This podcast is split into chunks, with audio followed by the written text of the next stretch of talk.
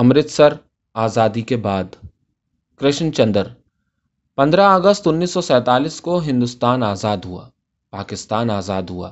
پندرہ اگست انیس سو سینتالیس عیسوی کو ہندوستان بھر میں جشن آزادی منایا جا رہا تھا اور کراچی میں آزاد پاکستان کے فرحت ناک نعرے بلند ہو رہے تھے.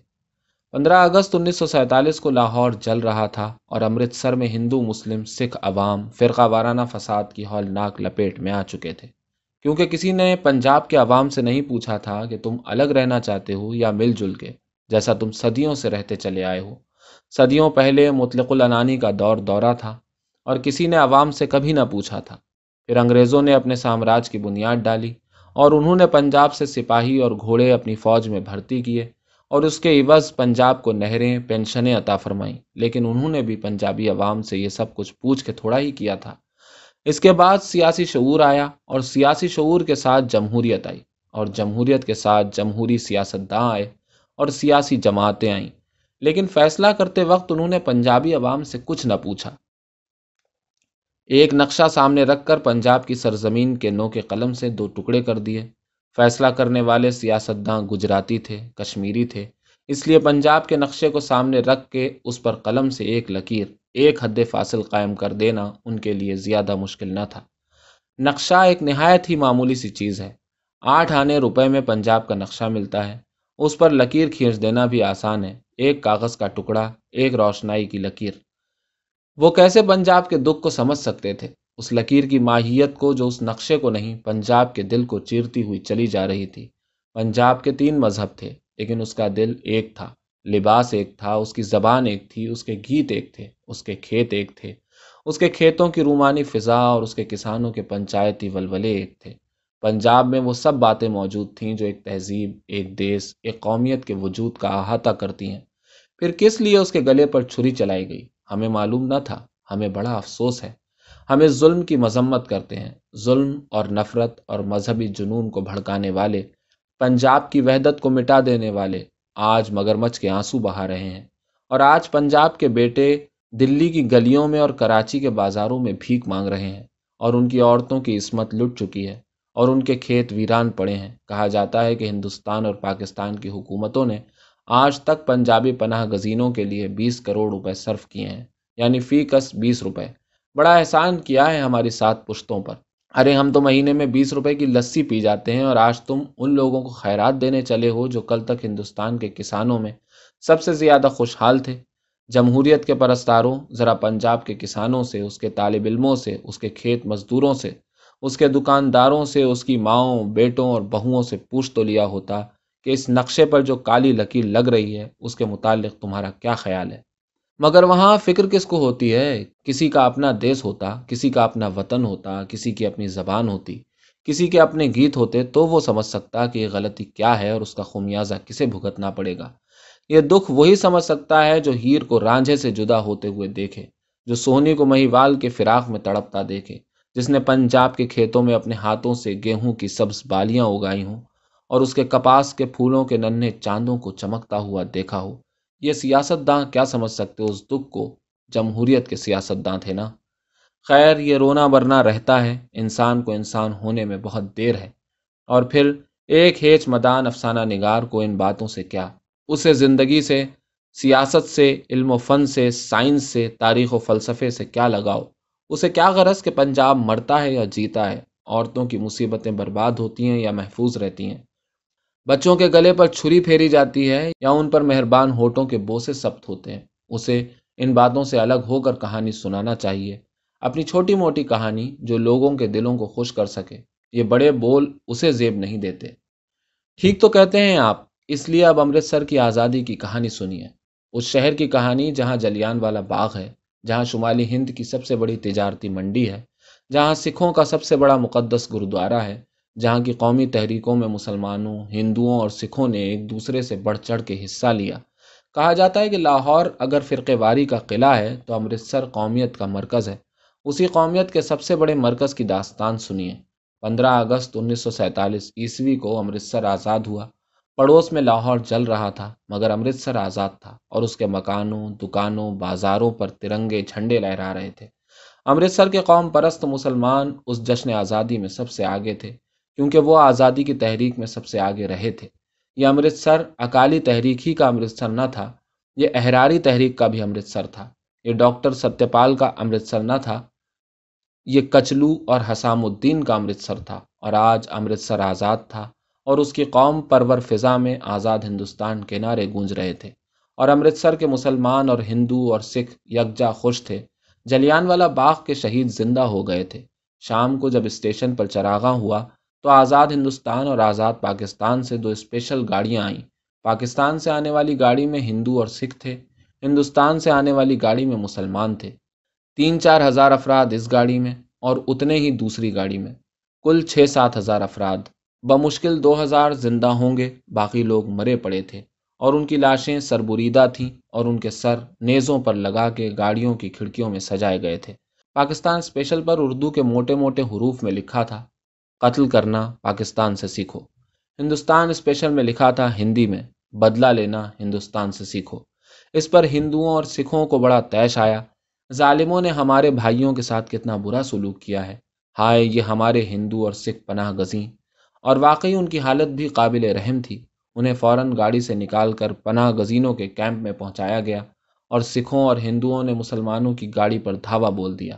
یعنی اگر نہتے نیم مردہ مہاجرین پر حملے کو دھاوا کہہ سکتے ہیں تو واقعی یہ دھاوا تھا. آدھے سے زیادہ آدمی مار ڈالے گئے. تب کہیں جا کر ملٹری نے حالات پر قابو پایا. گاڑی میں ایک بڑھیا عورت بیٹھی تھی اور اس کی گود میں اس کا ننھا پوتا تھا. راستے میں اس کا بیٹا مارا گیا. اس کی بہو کو جاٹ اٹھا کر لے گئے تھے. اس کے خاوند کو لوگوں نے بھالوں سے ٹکڑے ٹکڑے کر دیا تھا.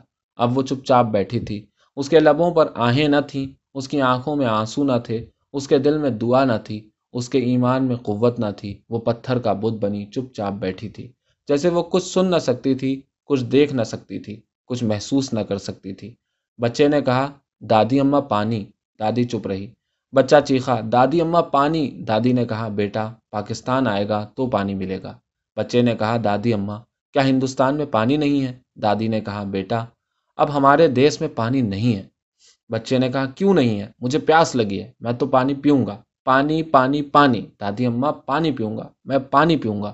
پانی پیو گے؟ ایک اکالی رضاکار وہاں سے گزر رہا تھا. اس نے خوشمگی نگاہوں سے بچے کی طرف دیکھا. پانی پیو گے نا؟ ہاں. بچے نے سر ہلایا. نہیں نہیں، دادی نے خوف زدہ ہو کر کہا، یہ کچھ نہیں کہتا آپ کو، یہ کچھ نہیں مانگتا آپ سے. خدا کے لیے سردار صاحب اسے چھوڑ دیجئے، میرے پاس اب کچھ نہیں ہے. اکالی رضاکار ہنسا. اس نے پائدان سے رستے ہوئے خون کو اپنی اوک میں جمع کیا اور اسے بچے کے قریب لے جا کر کہنے لگا، لو پیاس لگی ہے تو یہ پی لو، بڑا اچھا خون ہے، مسلمان کا خون ہے. دادی پیچھے ہٹ گئی. بچہ رونے لگا. دادی نے بچے کو اپنے پیلے دوپٹے سے ڈھک لیا اور اکالی رضاکار ہنستا ہوا آگے چلا گیا. دادی سوچنے لگی، کب یہ گاڑی چلے گی؟ میرے اللہ، پاکستان کب آئے گا؟ ایک ہندو پانی کا گلاس لے کر آیا. لو پانی پلا دو اسے. لڑکے نے اپنی باہیں آگے بڑھائیں. اس کے ہونٹ کانپ رہے تھے، اس کی آنکھیں باہر نکلی پڑتی تھیں، اس کے جسم کا رواں رواں پانی مانگ رہا تھا. ہندو نے گلاس ذرا پیچھے سرکا لیا. بولا، اس پانی کی قیمت ہے. مسلمان بچے کو پانی مفت نہیں ملتا. اس گلاس کی قیمت پچاس روپے ہے. پچاس روپے؟ دادی نے عاجزی سے کہا، بیٹا میرے پاس تو چاندی کا ایک چھلا بھی نہیں ہے، میں پچاس روپے کہاں سے دوں گی؟ پانی پانی پانی تو مجھے دو، پانی کا گلاس مجھے دے دو. دادی اماں دیکھو، یہ ہمیں پانی پینے نہیں دیتا. مجھے دو مجھے دو، ایک دوسرے مسافر نے کہا. یہ لو، میرے پاس پچاس روپے ہیں. ہندو ہنسنے لگا.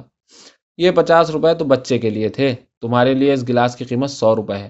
سو روپے دو اور یہ پانی کا گلاس پی لو. اچھا، یہ سو روپیہ ہی لے لو. لو. دوسرے مسلمان مسافر نے سو روپیہ ادا کر کے گلاس لے لیا اور اسے گھٹا گھٹ پینے لگا. بچہ اسے دیکھ کے اور بھی چلانے لگا، پانی پانی، دادی اماں پانی. ایک گھونٹ اسے بھی دے دو، خدا اور رسول کے لیے. مسلمان مسافر نے گلاس خالی کر کے اپنی آنکھیں بند کر لیں. گلاس اس کے ہاتھ سے چھوٹ کر فرش پر جا گرا اور پانی کی چند بوندیں فرش پر بکھر گئیں. بچہ گود سے اتر کر فرش پر چلا گیا. پہلے اس نے خالی گلاس کو چاٹنے کی کوشش کی، پھر فرش پر گری ہوئی چند بوندوں کو، پھر زور زور سے چلانے لگا، دادی اماں پانی پانی. پانی موجود تھا اور پانی نہیں تھا. ہندو پناہ گزین پانی پی رہے تھے اور مسلمان پناہ گزین پیاسے تھے. پانی موجود تھا اور مٹکوں کی قطاریں اسٹیشن کے پلیٹ فارم پر سجی ہوئی تھیں اور پانی کے نل کھلے تھے اور بھنگی آبدست کے لیے پانی ہندو مسافروں کو دے رہے تھے. لیکن پانی نہیں تھا. نہیں تھا تو مسلمان مہاجرین کے لیے، کیونکہ پنجاب کے نقشے پر ایک کالی موت کی لکیر کھینچ دی گئی تھی، اور کل کا بھائی آج دشمن ہو گیا تھا، اور کل جس کو ہم نے بہن کہا تھا آج وہ ہمارے لیے طوائف سے بھی بدتر تھی، اور کل جو ماں تھی آج بیٹے نے اس کو ڈائن سمجھ کر اس کے گلے پر چھری پھیر دی تھی۔ پانی ہندوستان میں تھا اور پانی پاکستان میں بھی تھا، لیکن پانی کہیں نہیں تھا، کیونکہ آنکھوں کا پانی مر گیا تھا، اور یہ دونوں ملک نفرت کے صحرا بن گئے تھے، اور ان کی تپتی ہوئی ریت پر چلتے ہوئے کارواں باد سموم کی بربادیوں کے شکار ہو گئے تھے۔ پانی تھا مگر سراب تھا۔ جس دیس میں لسی اور دودھ پانی کی طرح بہتے تھے، وہاں آج پانی نہیں تھا، اور اس کے بیٹے پیاس سے بلک بلک کر مر رہے تھے، لیکن دل کے دریا سوکھ گئے تھے، اس لیے پانی تھا اور نہیں بھی تھا۔ پھر آزادی کی رات آئی۔ دیوالی پر بھی ایسا چراغا نہیں ہوتا، کیونکہ دیوالی پر تو صرف دیے جلتے ہیں، یہاں گھروں کے گھر جل رہے تھے۔ دیوالی پر آتش بازی ہوتی ہے، پٹاخے پھوٹتے ہیں، یہاں بم پھٹ رہے تھے اور مشین گنیں چل رہی تھیں۔ انگریزوں کے راج میں ایک پستول بھی بھولے سے کہیں نہیں ملتا تھا، اور آزادی کی پہلی ہی رات نہ جانے کہاں سے اتنے سارے بم، hand grenade, machine gun, Sten gun, Bren gun ٹپک پڑے، اور یہ اسلحہ جات برطانوی اور امریکی کمپنیوں کے بنائے ہوئے تھے، اور آج آزادی کی رات ہندوستانیوں اور پاکستانیوں کے دل چھید رہے تھے۔ لڑے جاؤ بہادروں، مرے جاؤ بہادروں، ہم اسلحہ جات تیار کریں گے، تم لوگ لڑو گے، شاباش بہادروں، دیکھنا کہیں ہمارے گولہ بارود کے کارخانوں کا منافع کم نہ ہو جائے، گھمسان کا رن رہے تو مزہ ہے۔ چین والے لڑتے ہیں تو ہندوستان اور پاکستان والے کیوں نہ لڑیں، وہ بھی ایشیائی ہیں، تم بھی ایشیائی ہو، ایشیا کی عزت برقرار رکھو، لڑتے جاؤ بہادروں۔ تم نے لڑنا بند کیا تو ایشیا کا رخ دوسری طرف پلٹ جائے گا، اور پھر ہمارے کارخانوں کے منافع اور حصے اور ہماری سامراجی خوشحالی خطرے میں پڑ جائے گی۔ لڑے جاؤ بہادروں۔ پہلے تم ہمارے ملکوں سے کپڑا اور شیشے کا سامان اور اطریات منگاتے تھے، اب ہم تمہیں اسلحہ جات بھیجیں گے، اور بم اور ہوائی جہاز اور کارتوس، کیونکہ اب تم آزاد ہو گئے ہو۔ مسلح ہندو اور سکھ رضاکار مسلمانوں کے گھروں کو آگ لگا رہے تھے، اور جے ہند کے نعرے گونج رہے تھے۔ مسلمان اپنے گھروں کی کمین گاہوں میں چھپ کر حملہ آوروں پر مشین گنوں سے حملہ کر رہے تھے اور ہینڈ گرینیڈ پھینکتے تھے۔ آزادی کی رات اور اس کے تین چار روز بعد تک اس طرح مقابلہ رہا۔ پھر سکھوں اور ہندوؤں کی مدد کے لیے آس پاس کی ریاستوں سے رضاکار پہنچ گئے، اور مسلمانوں نے اپنے گھر خالی کرنے شروع کیے۔ گھر، محلے، بازار جل رہے تھے، ہندوؤں کے گھر اور مسلمانوں کے گھر اور سکھوں کے گھر، لیکن آخر میں مسلمانوں کے گھر سب سے زیادہ جلے، اور آخر ہزاروں کی تعداد میں مسلمان اکٹھے ہو کر شہر سے بھاگنے لگے۔ اس موقع پر جو کچھ ہوا اسے تاریخ میں امرتسر کا قتل عام کہا جائے گا، لیکن ملٹری نے حالات پر جلد قابو پا لیا۔ قتل عام بند ہوا اور ہندو اور مسلمان دو مختلف کیمپوں میں بند ہو کر پناہ گزین کہلانے لگے۔ ہندو شرنارتھی کہلاتے تھے اور مسلمان پناہ گزین مہاجرین۔ گو مصیبت دونوں پر ایک ہی تھی، لیکن ان کے نام الگ الگ کر دیے گئے تھے تاکہ مصیبت میں یہ لوگ اکٹھے نہ ملیں۔ دونوں کیمپوں پر نہ چھت تھی، نہ روشنی کا انتظام تھا، نہ سونے کے لیے بستر تھے، نہ پائخانے، لیکن ایک کیمپ ہندو اور سکھ شرنارتھیوں کا کیمپ کہلاتا تھا، دوسرا مسلمان مہاجرین کا۔ ہندو شرنارتھیوں کے کیمپ میں آزادی کی رات کو شدید بخار میں لرستی ہوئی ایک ماں اپنے بیمار بیٹے کے سامنے دم توڑ رہی تھی۔ یہ لوگ مغربی پنجاب سے آئے، پندرہ آدمیوں کا خاندان تھا۔ پاکستان سے ہندوستان آتے آتے صرف دو افراد رہ گئے تھے، اور اب ان میں بھی ایک بیمار تھا، دوسرا دم توڑ رہا تھا۔ جب یہ پندرہ افراد کا قافلہ گھر سے چلا تھا تو ان کے پاس بستر تھے، سامان خورونوش تھا، کپڑوں سے بھرے ہوئے ٹرنک تھے، روپیوں کی پوٹلیاں تھیں، اور عورتوں کے جسموں پر زیور تھے۔ لڑکے کے پاس ایک بائیسیکل تھی، اور یہ سب پندرہ آدمی تھے۔ گجران والے تک پہنچتے پہنچتے دس آدمی رہ گئے۔ پہلے روپیہ گیا، پھر زیور، پھر عورتوں کے جسم۔ لاہور آتے آتے چھ آدمی رہ گئے، کپڑوں کے ٹرنک گئے اور بستر بھی، اور لڑکے کو اپنی بائیسیکل کے چھن جانے کا بڑا افسوس تھا۔ اور جب مغل پورہ سے آگے بڑھے تو صرف دو رہ گئے، ماں اور ایک بیٹا، اور ایک لحاف جو دم توڑتی ہوئی عورت لرزے کے بخار میں اس وقت اوڑھے ہوئے تھی۔ اس وقت آدھی رات کے وقت آزادی کی پہلی رات کو وہ عورت مر رہی تھی، اور اس کا بیٹا چپ چاپ اس کے سرہانے بیٹھا ہوا بخار سے کانپ رہا تھا، اور اس کی کٹکٹی بندھی ہوئی تھی، اور آنسو ایک مدت ہوئی ختم ہو چکے تھے۔ اور جب اس کی ماں مر گئی تو اس نے آہستہ سے لحاف کو اس کے جسم سے الگ کیا اور اسے اوڑھ کر کیمپ کے دوسرے کونے میں چلا گیا۔ تھوڑی دیر کے بعد ایک رضاکار اس کے پاس آیا اور اس سے کہنے لگا، وہ ادھر تمہاری ماں تھی جو مر گئی ہے۔ نہیں نہیں، مجھے کچھ نہیں معلوم، وہ کون تھی؟ لڑکے نے خوفزدہ ہو کر کہا اور زور سے لحاف کو اپنے گرد لپیٹتے ہوئے بولا، وہ میری ماں نہیں تھی، یہ لحاف میرا ہے، یہ لحاف میرا ہے، میں یہ لحاف نہیں دوں گا، یہ لحاف میرا ہے۔ وہ زور زور سے چیخنے لگا، وہ میری ماں نہیں تھی، یہ لحاف میرا ہے، میں اسے کسی کو نہ دوں گا، یہ لحاف میں ساتھ لایا ہوں، نہیں دوں گا۔ نہیں، ایک لحاف، ایک ماں، ایک مردہ انسانیت۔ کسے معلوم تھا کہ ایک دن اس نئی تسلیس کی کہانی بھی مجھے آپ کو سنانی پڑے گی۔ جب مسلمان بھاگے تو ان کے گھر لوٹنے شروع ہو گئے۔ شاید ہی کوئی شریف آدمی رہا ہو جس نے اس لوٹ میں حصہ نہ لیا ہو۔ آزادی کے تیسرے دن کی بات ہے، میں اپنی گائے کو گلی کے باہر نل پر پانی پلانے لے جا رہا تھا۔ بالٹی میرے ہاتھ میں تھی، دوسرے ہاتھ میں گائے کے گلے سے بندھی ہوئی رسی تھی۔ گلی کے موڑ پر پہنچ کر میں نے میونسپلٹی کے لیمپ والے کھمبے سے گائے کو باندھ دیا اور نل کی جانب بالٹی لیے مڑ گیا کہ بالٹی میں پانی بھر لاؤں۔ تھوڑی دیر کے بعد جب بالٹی بھر کے لایا تو کیا دیکھتا ہوں کہ گائے غائب ہے۔ ادھر ادھر بہتیرا دیکھا لیکن گائے کہیں نظر نہ آئی۔ یکایک میری نگاہ ساتھ والے مکان کے آنگن میں گئی، دیکھتا ہوں تو گائے آنگن میں بندھی کھڑی ہے۔ میں گھر میں گھسا۔ کیا ہے بھائی، کون ہو تم؟ ایک سردار صاحب نے نہایت خشونت سے کہا۔ میں نے کہا، میں ابھی اپنی گائے کو یہاں باندھ کر نل پر پانی لینے گیا تھا۔ یہ گائے تو میری ہے سردار جی۔ سردار جی مسکرائے، ہاں ہاں کوئی گل نہیں، میں نے سمجھا کسی مسلمان کی گائے ہے، یہ آپ کی گائے ہے تو پھر لے جائیے۔ اتنا کہہ کر انہوں نے گائے کی رسی کھول کر میرے ہاتھ میں تھما دی۔ معاف کرنا، میرے چلتے چلتے انہوں نے پھر کہا، آپا سمجھیا کسی مسلمان دی گائے ہے۔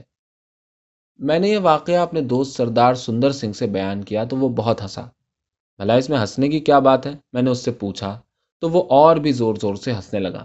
سندر سنگھ، میں آپ کو بتاؤں، اشتراکی ہے، اس لیے فرقہ وارانہ انعد سے بہت دور رہتا ہے۔ وہ میرے ان چند احباب میں سے ہے جنہوں نے اس لوٹ مار میں بالکل کوئی حصہ نہیں لیا۔ میں نے کہا، تم اسے اچھا سمجھتے ہو؟ وہ بولا، نہیں یہ بات نہیں ہے، میں ہنس رہا تھا کیونکہ آج صبح ایک ایسا ہی واقعہ مجھے پیش آیا۔ میں حال بازار میں سے گزر رہا تھا کہ میں نے سوچا سامنے کٹرے میں سے سردار سویرا سنگھ جی کو دیکھتا چلوں۔ پرانے غدر پارٹی کے لیڈر ہیں نا وہ، انہوں نے اپنے گاؤں میں تین چار سو مسلمانوں کو پناہ دے رکھی ہے۔ سوچا پوچھتا چلوں ان کا کیا ہوا، انہیں وہاں سے نکال کر مہاجرین کے کیمپ میں لے جانے کی کیا سبیل کی جائے۔ یہ سوچ کر میں نے اپنی گاڑی محمد رزاق جوتے والے کی دکان، جو کہ اب لٹ چکی ہے، کے آگے کھڑی کی اور کٹرے میں گھس گیا۔ چند منٹ کے بعد ہی لوٹ کر آ گیا کیونکہ بابا جی گھر پر نہیں ملے۔ آ کے دیکھتا ہوں تو گاڑی غائب ہے، ابھی تو یہیں چھوڑی تھی، پوچھنے پر بھی کوئی نہیں بتاتا۔ اتنے میں میری نظر حال بازار کے آخری کونے پر پڑی، وہاں میری گاڑی کھڑی تھی لیکن ایک جیپ کے پیچھے بندھی ہوئی۔ میں بھاگا بھاگا وہاں گیا، جیپ میں سردار سنگھ مشہور قومی کارکن بیٹھے ہوئے تھے۔ میں نے پوچھا، کہاں جا رہے ہو؟ اپنے گاؤں جا رہا ہوں۔ اور یہ میری موٹر بھی کیا تمہارے گاؤں جائے گی؟ کون سی موٹر؟ وہ جو پیچھے بندھی ہوئی ہے۔ یہ تمہاری موٹر ہے؟ معاف کرنا پیارے، میں نے پہچانی نہیں، وہ محمد رزاق کی دکان کے سامنے کھڑی تھی نا، میں نے سوچا کسی مسلمان کی ہوگی۔ میں نے جیپ کے پیچھے باندھ لیا، ہاں ہاں ہاں، میں تو اسے اپنے گھر لے جا رہا تھا، اچھا ہوا کہ تم وقت پر آ گئے۔ اور اب کہاں جاؤ گے؟ میں نے اپنی موٹر کھول کر اس میں بیٹھتے ہوئے کہا۔ اب اب کہیں اور جاؤں گا، کہیں نہ کہیں سے کوئی مال مل ہی جائے گا۔ سردار سنگھ قومی کارکن ہیں، جیل جا چکے ہیں، جرمانے ادا کر چکے ہیں، سیاسی آزادی کے حصول کے لیے قربانیاں دے چکے ہیں۔ یہ واقعہ سنا کر سندر سنگھ نے کہا، لوٹ مار اس حد تک پھیل گئی ہے کہ ہمارے اچھے اچھے قومی کارکن بھی اس سے محفوظ نہیں رہے۔ ہماری سیاسی جماعتوں میں کام کرنے والے طبقے کا ایک جزو خود اس لوٹ مار، قتل و غارت گری میں شریک ہے۔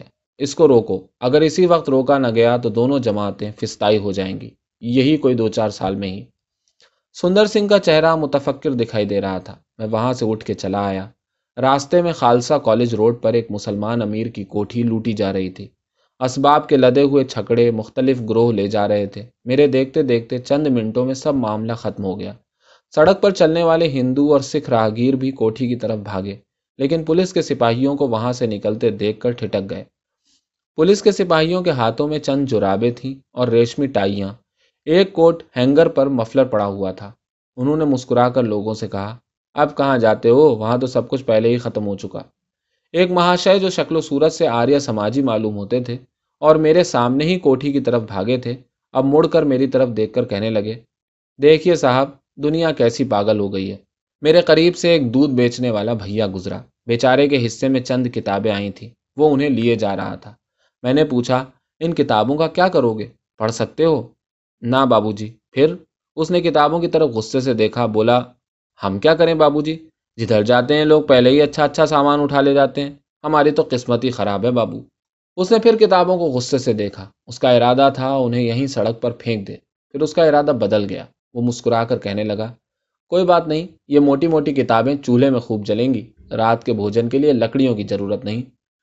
بڑی اچھی کتابیں تھیں، سب چولہے میں گئیں، ارسطو، سقراط، افلاطون، روسو، شیکسپیئر، سب چولہے میں چلے گئے۔ سہ پہر کے قریب بازار سنسان پڑنے لگے، کرفیو ہونے والا تھا۔ میں جلدی جلدی کوچہ رام داس سے نکلا اور مقدس گرودوارے کو تعظیم دیتا ہوا اپنے گھر کی جانب بڑھ گیا۔ راستے میں اندھیری گلی پڑتی ہے جہاں جلیان والے باغ کے روز لوگوں کو گھٹنوں کے بل چلنے پر مجبور کر دیا گیا تھا۔ میں نے سوچا میں اس گلی سے کیوں نہ نکل جاؤں، یہ راستہ ٹھیک رہے گا۔ میں اسی گلی کی طرف گھوم گیا۔ یہ گلی تنگ ہے اور یہاں دن کو بھی اندھیرا سا رہتا ہے۔ یہاں مسلمانوں کے آٹھ دس گھر تھے، وہ سب جلا دیے گئے یا لوٹے گئے تھے۔ دروازے کھلے تھے، کھڑکیاں ٹوٹی ہوئی، کہیں کہیں چھتیں جلی ہوئیں۔ گلی میں سناٹا، گلی کے فرش پر عورتوں کی لاشیں پڑی تھیں۔ میں پلٹنے لگا، اتنے میں کسی کے کراہنے کی آواز آئی۔ گلی کے بیچ میں لاشوں کے درمیان ایک بوڑھیا رینگنے کی کوشش کر رہی تھی۔ میں نے اسے سہارا دیا۔ پانی بیٹا، میں اوک میں پانی لایا۔ مقدس گرودوارے کے سامنے پانی کا نل تھا، میں نے اپنی اوک اس کے ہونٹوں سے لگا دی۔ تم پر خدا کی رحمت ہو بیٹا، تم کون ہو؟ خیر، تم جو کوئی بھی ہو، تم پر خدا کی رحمت ہو بیٹا، یہ ایک مرنے والی کے الفاظ ہیں، انہیں یاد رکھنا۔ میں نے اسے اٹھانے کی کوشش کرتے ہوئے کہا، تمہیں کہاں چوٹ آئی ہے اماں؟ بڑھیا نے کہا، مجھے مت اٹھاؤ، میں یہیں مروں گی اپنی بہو بیٹیوں کے درمیان۔ کیا کہا کیا کہا تم نے؟ چوٹ؟ ارے بیٹا، یہ چوٹ بہت گہری ہے، یہ گھاؤ دل کے اندر ہے، بہت گہرا گھاؤ ہے، تم لوگ اس سے کیسے پنپ سکو گے؟ تمہیں خدا کیسے معاف کرے گا؟ ہمیں معاف کر دو ماں۔ مگر بڑھیا نے کچھ نہیں سنا، وہ آپ ہی آپ کہتی جا رہی تھی۔ پہلے انہوں نے ہمارے مردوں کو مارا، پھر ہمارے گھر لوٹے، پھر ہمیں گھسیٹ کر گلی میں لے آئے، اور اس گلی میں، اس فرش پر، اس مقدس گرودوارے کے سامنے جس میں ہر روز تعظیم کیا کرتی تھی، انہوں نے ہماری عصمت دری کی، اور پھر اور پھر ہمیں گولی سے مار دیا۔ میں تو ان کی دادیوں کی ہم عمر تھی، انہوں نے مجھے بھی معاف نہیں کیا۔ یکایک اس نے مجھے آستین سے پکڑ لیا۔ تو جانتا ہے، یہ امرتسر کا شہر ہے، یہ میرا شہر ہے۔ اس مقدس گرودوارے کو میں روز سلام کرتی تھی، جیسے اپنی مسجد کو روز سلام کرتی ہوں۔ میری گلی میں ہندو، مسلمان، سکھ سبھی بستے ہیں، اور کئی پشتوں سے ہم لوگ یہاں بستے چلے آئے ہیں، اور ہم ہمیشہ ہمیشہ محبت اور پیار سے اور صلح سے رہے، اور کبھی کچھ نہیں ہوا۔ میرے ہم مذہبوں کو معاف کرو اماں۔ تو جانتا ہے میں کون ہوں؟ میں زینب کی ماں ہوں۔ تو جانتا ہے زینب کون تھی؟ زینب وہ لڑکی تھی جس نے جلیان والے روز اس گلی میں گورے کے آگے سر نہیں جھکایا، جو اپنے ملک اور اپنی قوم کے لیے سر اونچا کیے اس گلی میں سے گزر گئی۔ یہی وہ گلی ہے، یہی وہ گلی ہے، یہی وہ جگہ ہے جہاں زینب شہید ہوئی تھی۔ میں اسی زینب کی ماں ہوں۔ میں ایسی آسانی سے تمہارا پیچھا چھوڑنے والی نہیں ہوں۔ مجھے سہارا دو، مجھے کھڑا کر دو۔ میں اپنی لٹی ہوئی آبرو اور اپنی بہو بیٹیوں کی برباد عصمتیں لے کر سیاست دانوں کے پاس جاؤں گی۔ مجھے سہارا دو، میں ان سے کہوں گی، میں زینب کی ماں ہوں، میں امرتسر کی ماں ہوں، میں پنجاب کی ماں ہوں، تم نے میری گود اجاڑی ہے، تم نے بڑھاپے میں میرا منہ کالا کیا ہے، میری جوان جہان بہوؤں اور بیٹیوں کی پاک و صاف روحوں کو جہنم کی آگ میں جھونکا ہے۔ میں ان سے پوچھوں گی کہ کیا زینب اسی آزادی کے لیے قربان ہوئی تھی؟ میں زینب کی ماں ہوں۔ یکایک وہ میری گود میں جھک گئی، اس کے منہ سے خون ابل پڑا۔ دوسرے لمحے اس نے جان دے دی۔ زینب کی ماں میری گود میں مری پڑی تھی، اور اس کا لہو میری قمیص پر ہے، اور میں زندگی سے موت کے دروازے جھانک رہا ہوں۔ اور تخیل میں صدیق اور اوم پرکاش ابھرتے چلے آتے ہیں، اور زینب کا غرور کا سر فضا میں ابھرتا چلا آتا ہے، اور شہید مجھ سے کہتے ہیں کہ ہم پھر آئیں گے۔ صدیق، اوم پرکاش، ہم پھر آئیں گے۔ شام کور، زینب، پارو بیگم، ہم پھر آئیں گے۔ اپنی عصمتوں کا تقدس لیے ہوئے، اپنی بے داغ روحوں کا عزم لیے ہوئے، کیونکہ ہم انسان ہیں، ہمیں ساری کائنات میں تخلیق کے علم بردار ہیں، اور کوئی تخلیق کو مار نہیں سکتا، کوئی اس کی عصمت دری نہیں کر سکتا، کوئی اسے لوٹ نہیں سکتا، کیونکہ ہم تخلیق ہیں اور تم تخریب ہو، تم وحشی ہو، تم درندے ہو، تم مر جاؤ گے لیکن ہم نہیں مریں گے، کیونکہ انسان کبھی نہیں مرتا، وہ درندہ نہیں ہے، وہ نیکی کی روح ہے، خدائی کا حاصل ہے، کائنات کا غرور ہے۔